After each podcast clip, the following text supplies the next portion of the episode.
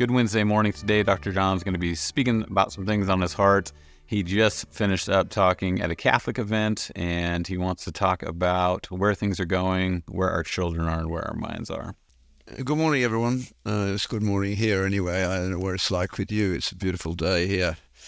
Um, I was just listening to a bit of uh, Jordan Peterson's uh, weekly podcast uh, with this week talking to Douglas Murray uh, and talking about purpose. And uh, I was interested about in the way in which they went about it, which was not the way I think someone brought up within the Christian tradition would do. Um, but you can go listen for yourself, and I'll talk about it in the way that I think about it, and uh, it'll be interesting to see what conversation emerges, if any.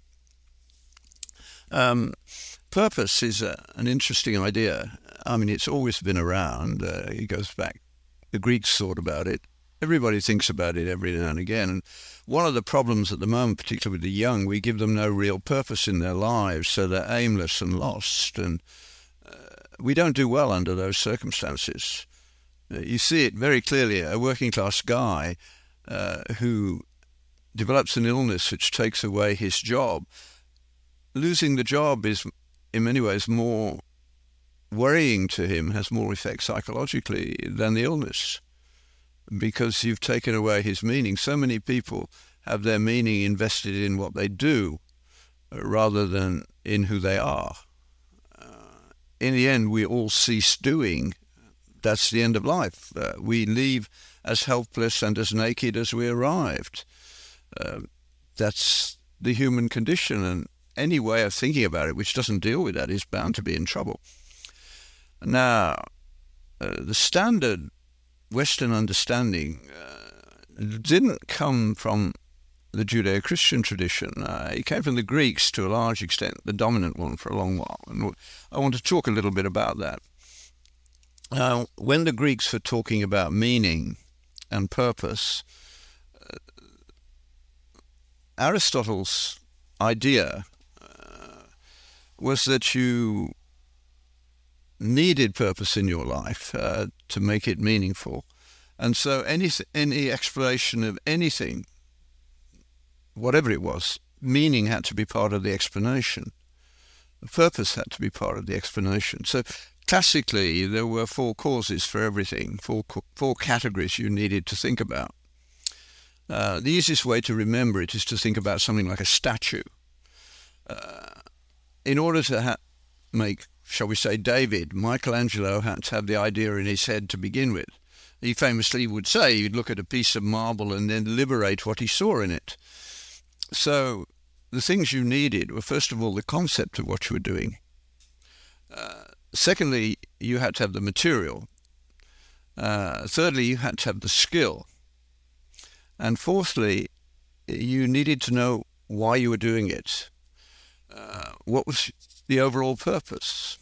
And you see, artists get things right even when they do bad things sometimes. Like modern art, much of it has no purpose in it other than to annoy everyone and basically rip off the taxpayer doing horrible things like, you know, the piss Christ and that sort of thing. Um, that what they're dealing with is their own emptiness within. And Aristotle and the Greeks understood you really needed purpose. And so that, that was an essential category. And those four categories, uh, they have names which you don't need to remember. Just think of the statue, but they're the, the formal, the material, the efficient, and the final causes, they were called. And they dominated everything for a long while.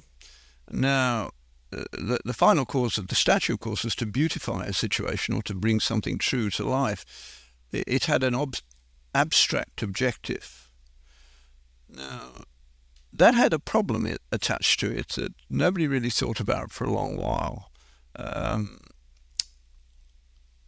if you use the f- four causes, why do you do science? Uh, that wasn't thought out for a long while. The way it came about, I think, was very interesting. So Aristotle actually fossilized science for over a thousand years, uh, 1500 years, uh, because he was so smart, and he knew he was smart, and that led to two acts of pride. One was he didn't need to check his ideas. He didn't do experiments, which is a, a frightening situation to have people in when they're so sure they're right, they don't bother with the experiments. Uh, we had that in lockdown. They didn't have the data to know what this was like, and they were so sure they were okay and they were going to save the world from disaster that they went ahead without doing what would have been done in the past. And as people now acknowledge, if we had known what we know now, that vaccine wouldn't have been released for general use. And certainly, young men in particular should not take it. They've had a significant death rate from the vaccine. Uh, I think that is now generally known, if not generally accepted. Uh, look at the data. I think it's overwhelming. So do most people that appear to me to be doing due diligence. Uh, we used to say anything that had a death rate over one in hundred thousand had to be a very good vaccine dealing with a very serious issue. Well, the death rate in the unaccounted death rate in the COVID epidemic is way beyond that. So, uh, Aristotle knew he was smart. When he had an idea, he assumed he was right. So, no experiments. So, he, he, he really did a lot of damage to the physical sciences. He, for instance, thought from his uh, intellectual point of view that things would fall in relation to their weight. Obviously, he'd seen a feather floating through the air and he'd seen a stone fall. And so he drew a conclusion which was false. Uh, he only needed to go to the nearest cliff with two reasonably sized stones, uh, but one much bigger than the other, and he would have found they hit the ground simultaneously. End of theory. That's the point of an experiment. When you get it, you get a negative answer, you ought to ditch the theory and start again. We often don't do that. We fiddle with it for years, particularly if we've got ourself invested in it. Uh, it's often jokingly said, some theories can't, even when they're wrong, can't be got rid of till their uh, original uh, creators have died. It's the hardest paper to publish. Uh, it took me several years to study one in to publish one in this category. Is a paper purporting to, sh- in fact, showing that the standard view that had great names in the uh, area attached to it was wrong. Um, and as I say, I, I, had to argue with the editors for four years to publish it, but it got published in the end. Uh, I was lucky I did it before everybody died in that category. But that that's a typical story where there's a lot of human attachment to the work of science as well. It's not this cold, distant, entirely objective thing. So, what happened was that towards the end of the Middle Ages, when Greek learning had come back from its time of care under the Muslims and uh, around the 10th century started coming from Spain into Europe and ignited some great intellects, perhaps most importantly Thomas Aquinas. Um, and the arrival of deductive logic gave university profs a whole course that they could now teach with much more uh, authority than they did before. They loved it. But um, I certainly remember setting off for university, and the last thing my mother said to me was, Be, Beware of philosophers. And certainly in the evangelical church, uh, there is a definite streak of anti intellectualism, which is wrong. I mean, you need to have your checks and balances in place, but uh, to turn your back on it is not a good idea. But uh, I didn't, of course. Um, but I understood what my mother was saying, and I mean, she was quoting Paul, beware of philosophy. Uh, you do need to be able to think about it, which, which is why the church needs to put a lot more effort into training the mind. Uh, sadly, this coming year, we really don't have enough students to make it a profitable year for us at Augustine College. So, any of you listening who know young people who've really been, I could almost say, crucified by what's happened to them in university over the last couple of years, don't send them off to take a psychological break. Send them to us at Augustine College. Go look augustinecollege.org and you'll see what we do. Uh, we don't memorize and dump. We try to build an intellectual structure that they can use for the rest of their life. And judging by what our alumni say to us, we're pretty successful at it. So it's a good year. Uh, it's the best gap year I could think of, anyway.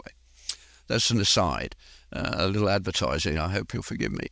But uh, the Bishop of Paris was in the same category as my mum in one level, but he was worried that this new Greek based thinking might undermine the faith of the humble poor.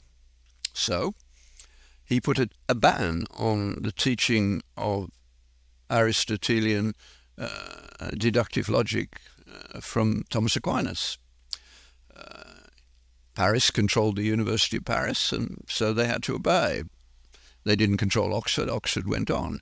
Um, they never actually managed to get the whole thing done. It was supposed to be reviewed by a committee, and the committee never never happened, so to speak. And you can't stop new ideas that have implications from being discussed and worked on. And in due course, it happened. But it did lead to at least a temporary halt because all the universities were Catholic inventions, and uh, the, the local bishop had authority so if he said, don't do that, they had to argue with him to get permission. Uh, I can imagine that if it was in August and you had to start teaching in September, having your notes from last year taken away from you would not be a pleasant experience. Um, what it forced them to do, however, had a huge impact on the Western world. And I think many of the discussions that started the big change with the Industrial Revolution fail to go back far enough. I think you need to go further back. And I think you can take 1277 as a, a sort of useful date. I, I first came across this idea from David Lindberg, and you can chase him up if you want to read more. Big, thick book, The Beginnings of Western Science. Um, but what wasn't banned was inductive reasoning. Now, high school teachers don't like to talk about induction. They're not quite sure why they don't. Uh, science, as we know it, began with inductive reasoning. Uh, they want to call it the hypothetical deductive system because they know that if they accept that it's inductive, they're in trouble. I think it's more intuitive than deeply worked out, but inductive reasoning was not done by Aristotle and his colleagues. They didn't start with observation, little observations and then work piece by piece up to the biggest level. They thought of some big concept and worked the other way around, deductively. As Christians would like to start with God and end up with everyday life, but uh, we're not.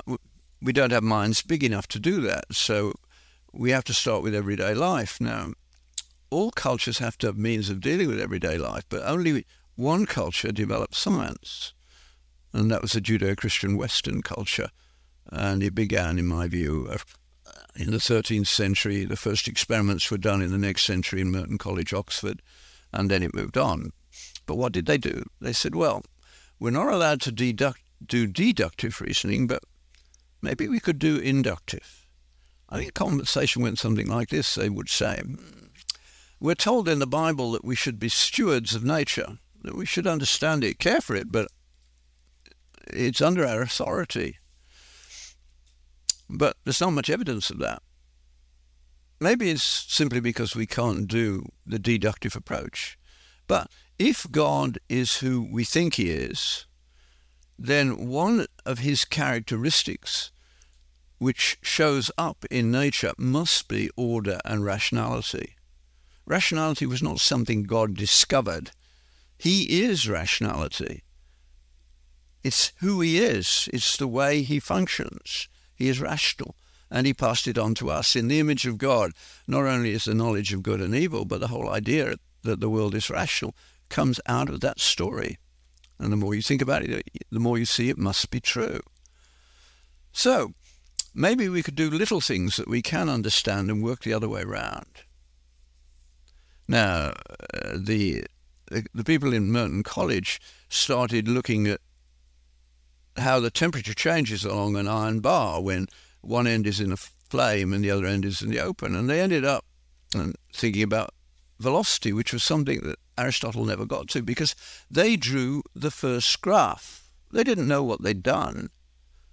But now we teach graphing to children in elementary school, uh, but that's only a game. We don't teach them to think about the wonder of it all and how it works. And I get to medical students, I, I draw a graph, and then uh, they, they, don't even have any discipline of how to think about it. Uh, they can't. Well, for instance, to take a very simple example, if I show them a graph of children with malnutrition being treated and uh, look at the daily energy intake on the x-axis and then put the weight gain on the y-axis and I ask them what the slope is, they don't know. They can't work it out in most cases. The odd bright one will say in a moment, oh, it's the cost of growth, isn't it? Yes. The slope of that line tells you how many calories you need for every gra- uh, gram of weight gain. It happens to be a straight line uh, if the diet is constant. Uh, you're just increasing the amount. Very useful number. But I mustn't digress into that at the moment. But that all goes back to that graph in Merton College, Oxford. So uh, it, it, reached its jumping off point really big time, of course, with Galileo. Uh, it went via Paris through the Oresme and Buridan, and then Descartes put his foot in it, and so did Bacon, who were not so good. But Galileo was the one who really went to work on it. And in effect, when he started rolling a ball down an inclined plane and looking at where it fell, he realized that Aristotle was wrong. Aristotle thought that you threw something and it went along in a straight line and then dropped vertically. Uh, what uh, Galileo worked out, of course, is that no, it fell in, in a curve, in an exponential. He was doing it to help gunnery. He wanted to know when a cannonball left uh, the cannon, what was its trajectory to the point where it hit the ground. Uh, and he got all this from rolling a ball down a polished plank so that he could neglect friction. And An important part of modern science is to neglect things that are of small consequence in order to get to the big one. And ultimately, I mean, he put a man on the moon. Uh, that was uh, all the result of starting to measure. Now, there was no measurement in those four causes that I started with. They were all qualitative. Ideas, material, skills, purpose. Now, everything was changing because when measurement came in and quality was displaced by quantity, we had a different world a very different world. We hadn't thought about it, of course. Uh, nobody was going to think about it for a long while. They just started using it. You don't need to understand things to use them. And once it was shown that experiments worked, and we call it the experimental method without thinking about did it have any prerequisites that we might need to take care of, any foundational statements? And of course it does. That's why uh, couple of people that you could read. Uh, if you haven't come across uh, Mangalwadi, uh, the uh, Indian scholar who's written a, a, wonderful book about the Bible, because he grew up in India and was educated that way so that he thought everything in this life was illusion and the best you could hope for is to get to the end of it. Uh, but as he points out, there's absolutely no basis for science in that idea. And then it, when he understood that science came from the West because they didn't think that way, a pagan can't do an experiment because they've got no reason to do it. If everything is not predictable, which is not in Islam because Allah is not bound by any rules that we know, he can do whatever he likes. So that undermines science. But God is not confined by his character. His character establishes reality. And that character we know to be reliable. Therefore, when we started making measurements, we were, in a way, worshipping God. I mean, Clerk Maxwell, years later, uh, put a verse from the Psalms over the world's most famous laboratory. And they preserved it when they built the new one. Straight from the Psalms, uh, great are the works of the Lord sought out by those who wish to love him. Serve him, know him. Uh, quantity displacing quality was a very important thing because, of course, that means that many things can't be dealt with by science because they cannot be measured. The person who understood this right early on was William of Ockham. He never wrote Ockham's Razor, by the way. Uh, it can be deduced from what he did write, but he uh, he's not easy to read. Um, but he was at Oxford when the Merton College things were going on, and he understood what it might do. So he wanted to pull apart two aspects of life. Uh, I think he was wanting to help God, and um, we should probably not do that. God doesn't need our help. Um, but he realized that if this science worked, it might undermine theology.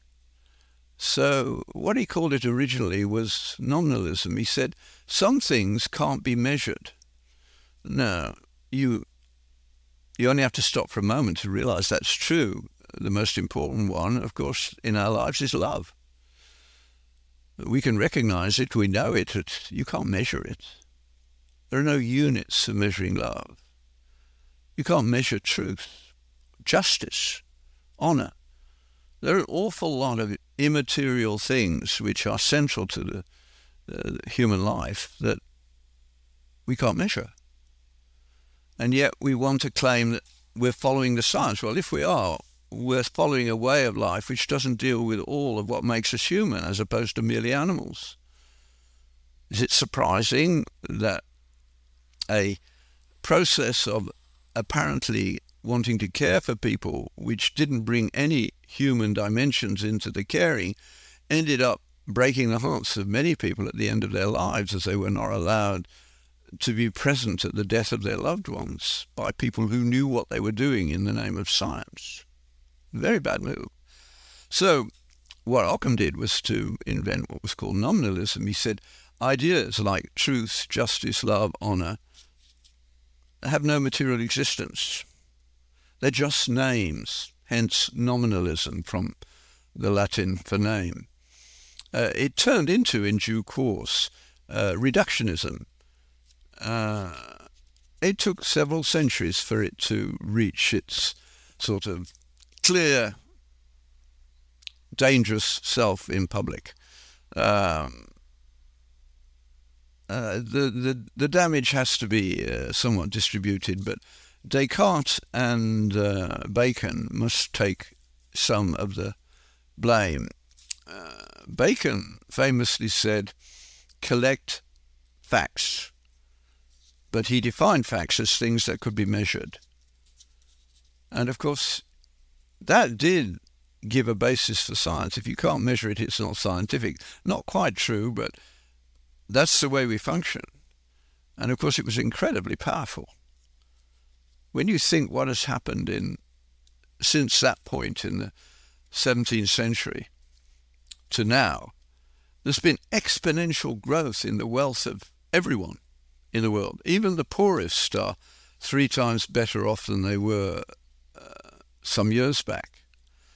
Uh, it's still terrible, abject poverty, but if you actually look at the numbers, uh, the world has learned that Wealth is not a zero sum. There's not a certain amount of it. If the rich take it, the poor don't have it. No, it doesn't work that way. Wealth is created. And what happened with science, he gave us a means, ultimately, to create wealth. Because as long as we had no applied science, no engineering, what we could do was limited to manpower. Hence, slavery was inevitable in the ancient world. If somebody wanted to do more of something, they had to get hands, and if they wanted to get rich, they didn't want to pay those hands. That's why slavery happened in every culture. And again, it was only the culture that was deeply imbibed by Judeo Christian thought that began to realize seriously uh, what was wrong with slavery. And the Brits, who led the way with Wilberforce, uh, cleared the seas of slave ships and it cost them big. It, they didn't pay off that debt until the 21st century. That's how long it took to pay for that act of charity for which they get nothing but slanging from ignorant people. Nobody's perfect, but some cultures make progress. Science only happened in the same culture that got rid of slavery. Um, that's just true. Face it. So, uh, once Newton, he said, I, I don't pretend to do anything than give you a mathematical explanation. But the Newtonians thought he'd done more. They thought he'd explained the whole thing. He thought no. In fact, he was the last of the medievals. He said in the, the foreword, in the preface to uh, the Principia, that his greatest joy would be if his science led more people to God. That's what he intended. And of course, all the people involved Copernicus, Galileo, Kepler, Newton, uh, Boyle, Faraday, Clerk, Maxwell they all believed. They were not atheists, they were Christian in culture. And one thing led to another, and in a century or so, all sorts of useful things started to appear. But the decay had also set in. Famously, when Laplace asked by Napoleon where God fitted in his science, said, Sire, I, I have no need of the concept of God to do science. Because once the method was established and it had been shown to work, you didn't need to bother about how it came to, to be in the first place, or at least you thought you didn't. But of course, that, that's not true either. So science got a huge push up, and the Galileo affair in particular got a huge push down. So theology went from being the queen of sciences to uh, also ran uh, being dropped by many universities. Uh, and the hard sciences dominated everything. And the effects were huge. Uh, but they weren't the same everywhere. You need a different understanding of purpose if you are to do science and then move on from that in the way that the Western world did, uh, perhaps best summarized in one verse from St. Paul uh, whatever you do, do all as to the glory of God. Uh, that was, that's a very Christian idea, and it didn't more, didn't matter what you were making. The, the best example, of, of course, would be uh, Johann Sebastian Bach, who wrote at the bottom of every manuscript SDG, Sola Deo Gloria, only for the glory of God. And certainly many of the great scientists would wish for nothing better than being uh, able to think that the glory of God had been advanced by their scientific work. But that wasn't what happened. Uh, engineering took off, and the practicalities were all that mattered. And the drive that did it is fascinating, particularly when you say compare it with um, teenagers today who at the moment are aimless, uh, wasting their time on trivial games and screens. And you compare that, say, to one of my favorites, George Stephenson, who built the first functional uh, train, steam engine, that could transport things and uh, start production and therefore create wealth he was both illiterate and innumerate when he built his first steam engine. He'd worked in the mills where they had steam engines pumping water out of, out of the pits, the mine, uh, I should have said the mines, uh, also in the mills, but in the mines they pumped the water out to, to allow the coal to be got at. Uh, and he'd been involved as a young teenager working there, helping in the maintenance of those things. And he had a good mind, he understood how it worked. Then he realized he could make a, a smaller one and he could put it on rails. He was illiterate when he did that. He sent his son to school so that he could learn to read and write because his son had to go to school and in the evening his dad made him go through everything he learned that day. Of course, well, long before he was reading and writing perfectly well because he's highly intelligent, clever. And the Industrial Revolution took off like mad. And if you're just an economist, you look at the graphs and you start looking when wealth increased, you forget that there's a background to all of this, a history. And when we don't know that history, we are in deep, deep trouble. Um, it's interesting, Mangalwadi points out that India didn't go anywhere. Needham, who was a Marxist uh, scientist, also interested in history, lived most of his life in China. And, but he was too honest to do what many other people like Bertrand Russell said, oh, China is going to overwhelm uh, the rest of the world with its science because uh, they're, they're going about it the right way with Marxism. Needham was more obvious, more careful, and he looked and he said, "There's no evidence that that's happening."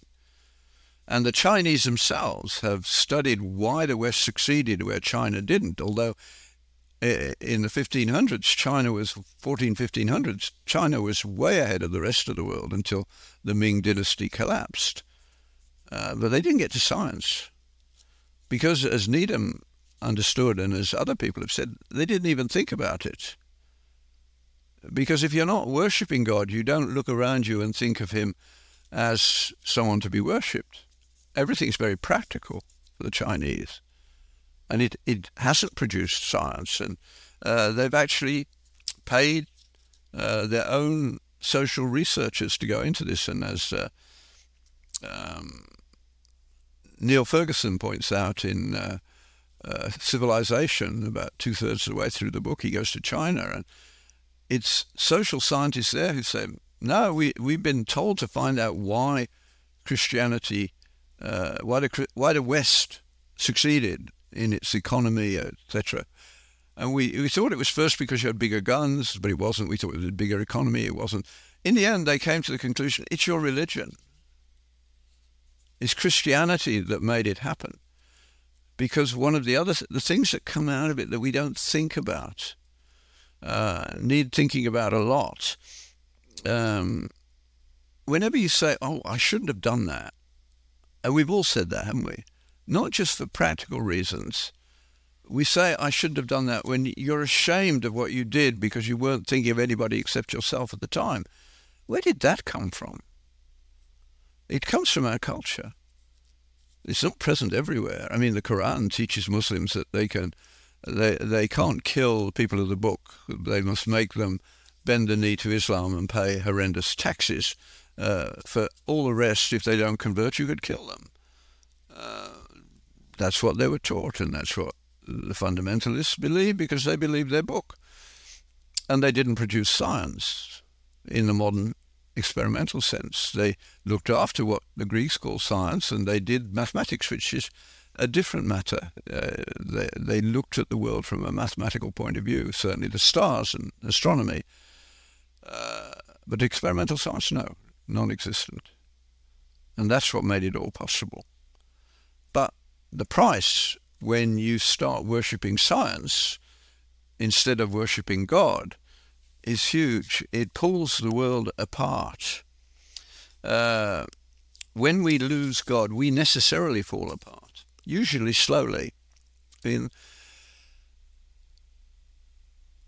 what we had got from the Judeo-Christian tradition was a moral structure.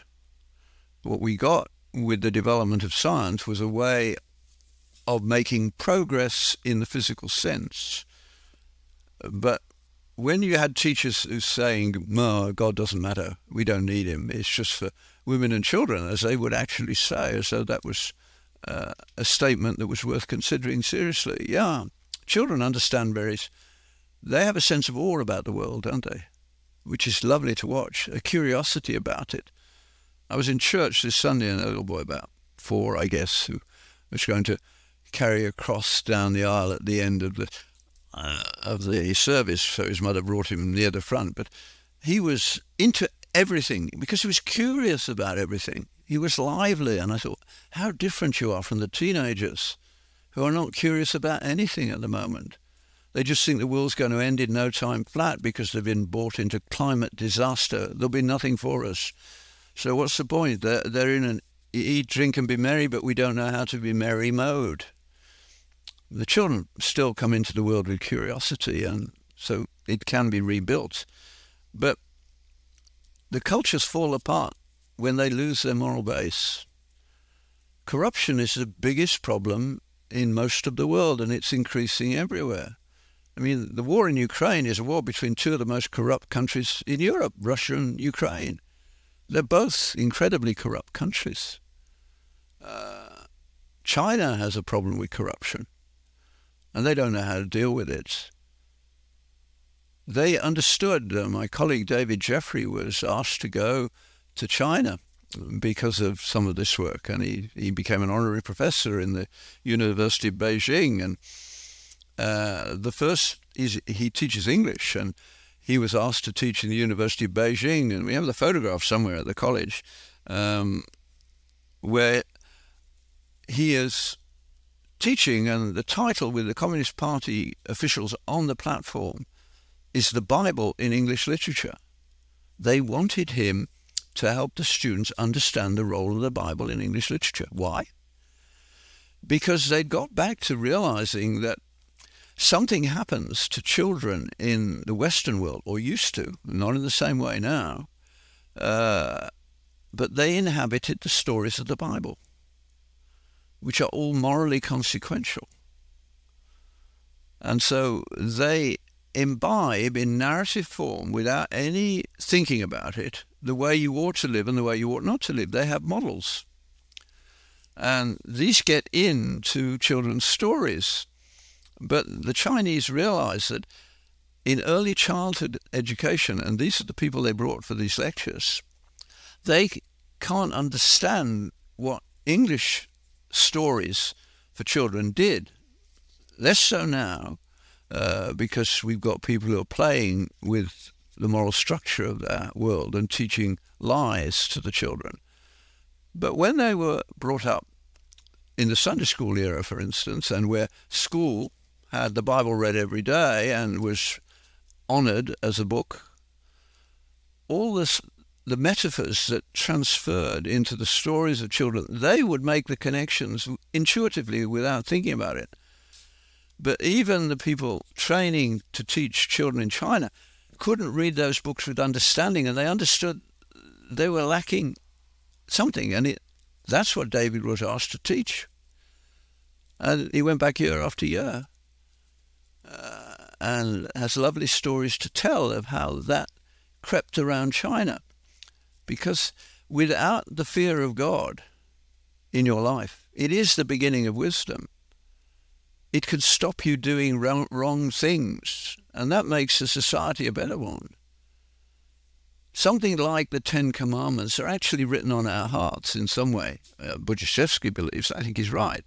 But they have to be put in place uh, by narrative in early childhood. And when they're not there, when they're taken out, when the educators think that they can teach you how to educate without knowing that education is the product of two loves, not skills, if you don't love your subject and you don't love the pupil, you will not be a great teacher. Those are the requirements. Um, we've lost that. So when that moral consensus is lost, now we can no longer say you ought not to do that. And say, says who? We knew that certain forms of sexuality were not good for society, but now we're not allowed to say anything about that. All forms of sexuality are equal. Of course they're not. You only have to look at outcomes. Just look at disease outcomes with behavior. You don't need to look at anything else. They're just solid facts. You can go and look them up. As Tom Sowell would say, uh, when you have public policies, uh, you, you ought to do due diligence and go and look. Has anybody done anything about this before? Of course they have. There's data out there, and you can look. The cost of caring for a homosexual for a lifetime because of, directly related to their homosexual activities, uh, particularly in the male, is huge. Thousands and thousands of dollars spent per person per year. My dad went into hospital for one day in the whole of his life and had about two x-rays in the whole of his life. He cost the state virtually nothing in health terms because he lived a good life. Uh, we've got to we've got to come back to this at some point. Toynbee understood that step one is loss of moral consensus because now you're you're pulling away the glue that holds society together. I mean, your truth, my truth, that's the denial of truth. It's, it, it's rubbish. You have your truth, I have mine. Is that a true statement? They can't even answer that. There's no objective truth, we might as well give up. Moral objective truth. Of course, when you do that, and people start making laws that you can't respect, you get disrespect for law as a as an, a real thing, whereas common law, which has hundreds of years of history, was rooted in Scripture. Uh, that's what's so good about it. It's not all. There's no. There was no constitution for Britain. It was common law. Uh, I think they wrote a, a, a constitutional-like document later to, because they got so embarrassed by countries that had been in the empire asking for the British Constitution. They had to be told it didn't exist.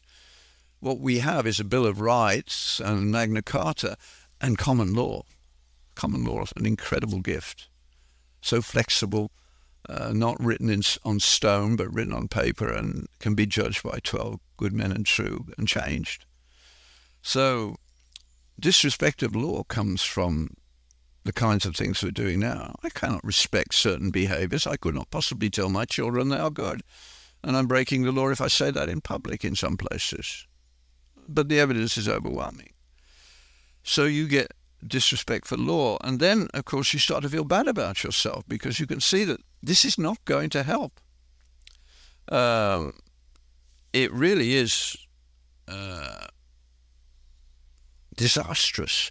And what happens next is you don't like yourself because of what you're being told you should do. And deep down, you're uncomfortable about it. So inevitably, escapism comes in drugs and alcohol and video games. Uh, we are so capable of being addicted to nonsense in order to escape thinking about who we really are and what we should be doing. And the whole society begins to drift we get to self-loathing then, and you see the self-loathing of people, anorexia in particular, is when people hate their bodies uh, instead of learning the wonders of them and their function and their their beauty.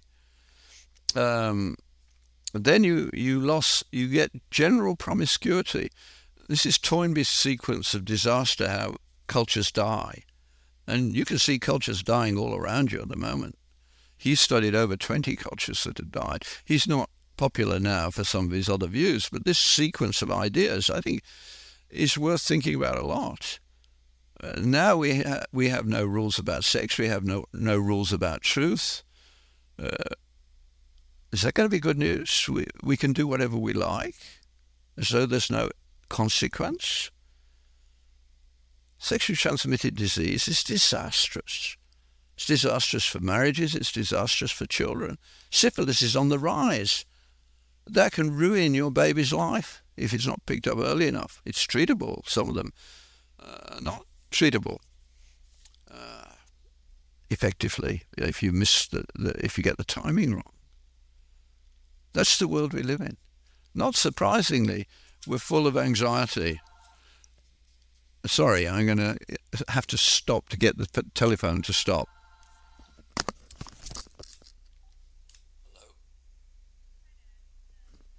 Uh, can you call back later? I, am just in the middle of a podcast and Mark's not well. Thanks. Bye. I hope you can drink that, uh, build that in. We're going to be dealing with huge levels of anxiety as kids realize they can't even do what their parents did in terms of career. Uh, we're we're going to have a major problem with all those kids who are locked down. So it could be a generation that we've lost who will be deeply, uh, sadly, they're going to feel that they're failures. Many of them do already.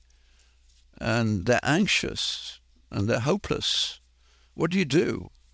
We have answers to this. Now, I suggest if you've got children in this category, or if you're in this category yourself, you could do a lot worse than spending 20 minutes copying out the last chapter of Philippians. You can uh, scrub, but perhaps you should uh, leave the opening of the chapter where Paul tells two women who are having a fight in the church to get their act together and forgive one another. That happens in every church every now and again. People who don't talk to one another in a church. It's disgraceful. Has to stop. He says, stop now. He says, when you have problems, the first thing you have to do is pray about them. Tell God honestly where you are in your life. He knows anyway, but it's important that you tell him and that you ask where necessary, it almost always is necessary, for forgiveness for what you've done wrong and for help in the present. And then he says, the peace of God will keep your heart and mind. Uh, that's a promise, and it will happen. And then he, he's way ahead of the psychologists. He says, now go and set your mind to think about good things. Whatever is good and beautiful, honest and lovely, all those things uh, and that will direct your life in the right direction. He says, I'm speaking from experience. And he ends up, he knows he's going to have his head chopped off in the near future. And he says, I have learned in whatever state I am to be content. Because he has a picture that's big enough that he can take in all the horrors of his life, uh, which he went through, and he considered them as nothing. He says, I was often knocked down but never knocked out in J.B. Phillips's lovely paraphrase of the passage from Corinthians.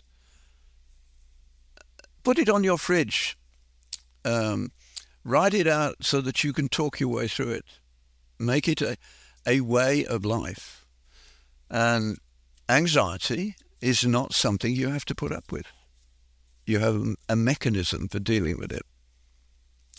Now I get a flood of. Uh, it would be nice if I did get a flood, but I doubt I get a flood. But I hope it will help some people. I know it has helped people over the years, particularly uh, mothers of children with horrendous um, neurological and behavioural problems to deal with, uh, who have said that was so helpful to me. As you, when you told me honestly, this is not going to be easy, but here's something that might help. You could only say that to Christians. And now you have to be extremely careful as a physician. Uh, they can build their symbols into everything. You, you can't do anything without coming across a rainbow. But if there's a cross there, it has to be removed. At least it has the honesty to recognize a cross is powerful. And I hope this has been useful to some people. Thank you very much. Thank you guys all for listening. We hope you appreciated this podcast. If you want to learn more about it or learn more about Augustine College, which John mentioned, you can check the links in the description. And with that being said, we'll see you all in the next episode.